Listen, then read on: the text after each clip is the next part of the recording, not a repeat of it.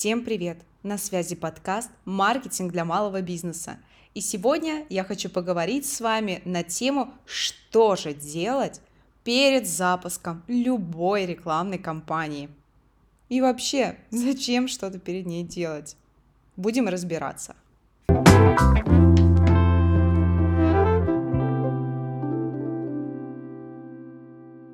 Мы привыкли, что любая рекламная кампания начинается с того, что все нужно срочно, у нас упали продажи, у нас упало количество новых клиентов, нужно быстрее, быстрее, быстрее, но мы не задумываемся, что есть такой вариант, что мы запустим рекламу только тогда, когда мы к ней хорошо подготовились.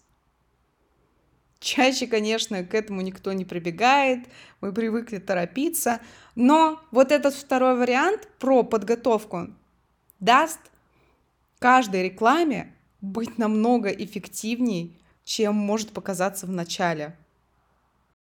Почему именно так? Смотрите, если вы начинаете сильно торопиться, то всегда есть вероятность упустить новых клиентов. Вы можете просто-напросто не успеть всех обработать, все ваши заявки, физически, там, не вынести наплыв клиента. Например, у вас может сейчас не хватать одного сотрудника или даже нескольких.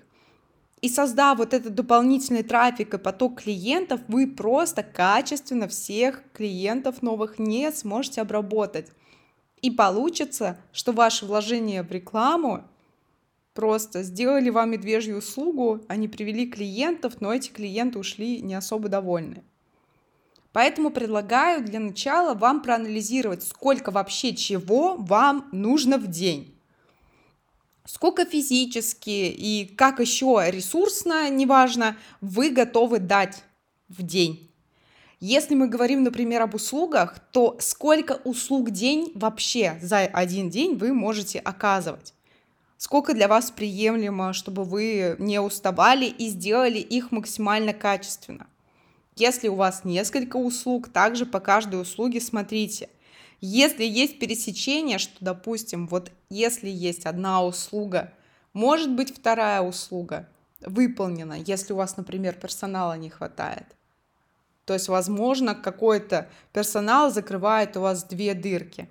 То есть посмотрите на вот это количество, и вот это количество ваше в день даст вам хорошую почву для понимания, сколько вообще вы должны с рекламы привлечь новых людей. С товарами все то же самое. Привела в пример услуги, потому что здесь есть определенное количество трудозатрат, и с товаром чаще всего попроще. То есть его можно отгрузить больше за один день. Когда у вас появились ваши данные, сколько чего вам нужно за день, после этого у вас прекрасно сформируется цель для вашей будущей рекламы. Дальше мы переходим к целевой аудитории, про которую все очень любят говорить, что мы обязаны ее знать, и это действительно так, и это действительно важно. Но я не хочу углубляться в какие-то а, сложные дебри, и поэтому давайте просто на примере пробежимся по этому пункту. Например, у вас целевая аудитория женщины. Все женщины – это супер глобально. Дальше начинаем с вами сокращать. Какие женщины конкретно? Допустим, беременные. Окей, беременные женщины, мы поняли. Женщины беременные на каком месяце? Угу, там. Определились для себя. Дальше смотрим, что важно для женщины, которая беременна сейчас, и вот она находится на конкретно этом сроке. Какие у нее вопросы, чем она может сейчас заниматься, какие у нее потребности, какие у нее могут быть триггеры, чем она интересуется. И дальше мы уже раскручиваем, и мы примерно понимаем, на какую аудиторию, с каким оффером мы будем выходить. Это позволит нам сделать рекламу более персонализированной, более точечной и выйти туда, именно туда, куда нам нужно выйти, согласно вот этому анализу нашей же целевой аудитории. Каждую вашу рекламную кампанию очень важно отслеживать. Скорее всего, вы будете задействовать разные каналы одновременно, особенно если это так. Или а, в одном канале использовать несколько разных источников, несколько офферов, несколько реклам. Ну, допустим, в ВК вы запустили несколько рекламных кампаний, и каждый из них идет с определенным оффером на определенную аудиторию. И когда вы будете получать статистику, вам важно не запутаться.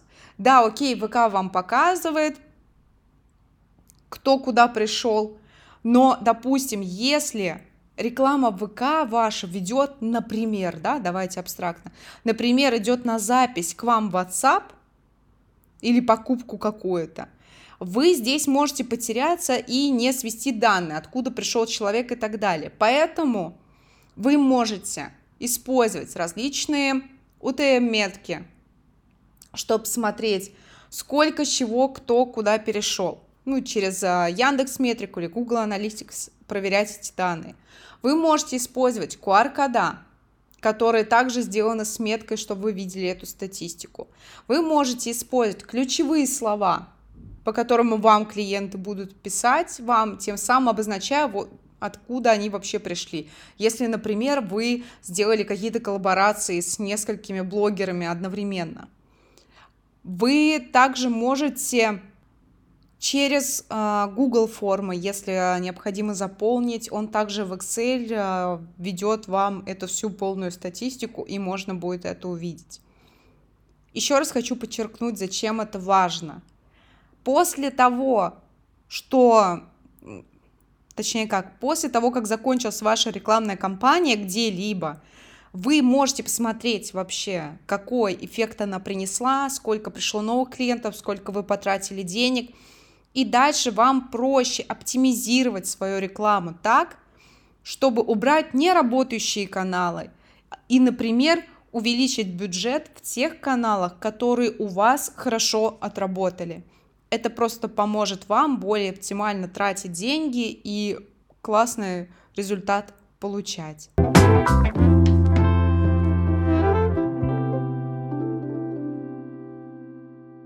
Буду очень рада, если вы поставите лайк этому подкасту и подпишитесь, чтобы не пропустить новые выпуски.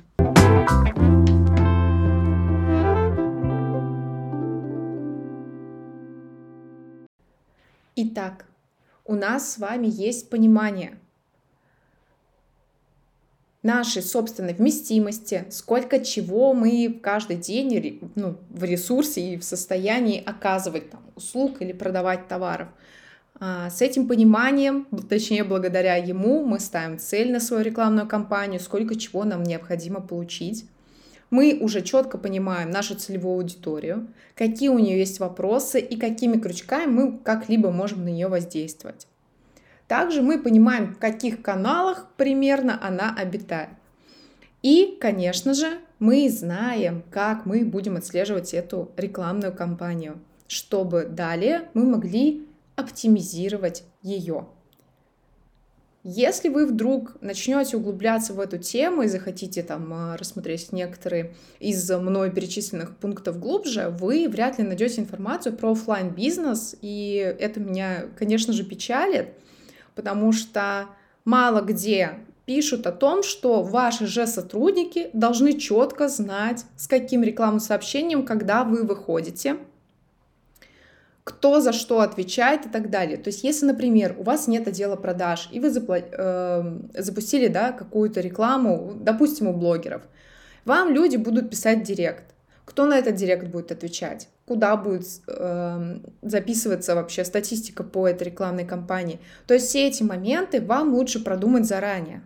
Если же вы сведете в какую таблицу, ну, конечно, в каком удобном вам формате, допустим, вы сведете все в таблицу, какой день, в какой период, в каком канале, через что я выхожу, с каким рекламным сообщением, и все это будет э, иметь какой-то единый общий вид, то я вас поздравляю, вы сделали медиаплан.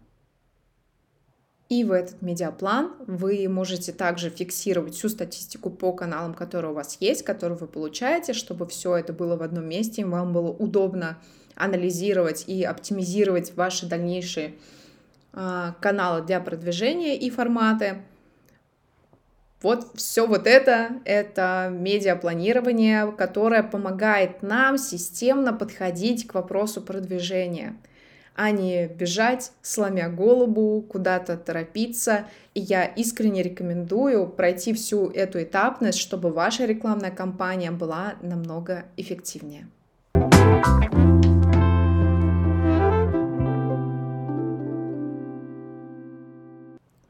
Искренне надеюсь, что открыла для вас сегодня этим подкастом что-то новое, или, если даже и не открыла, то напомнила что-то старое.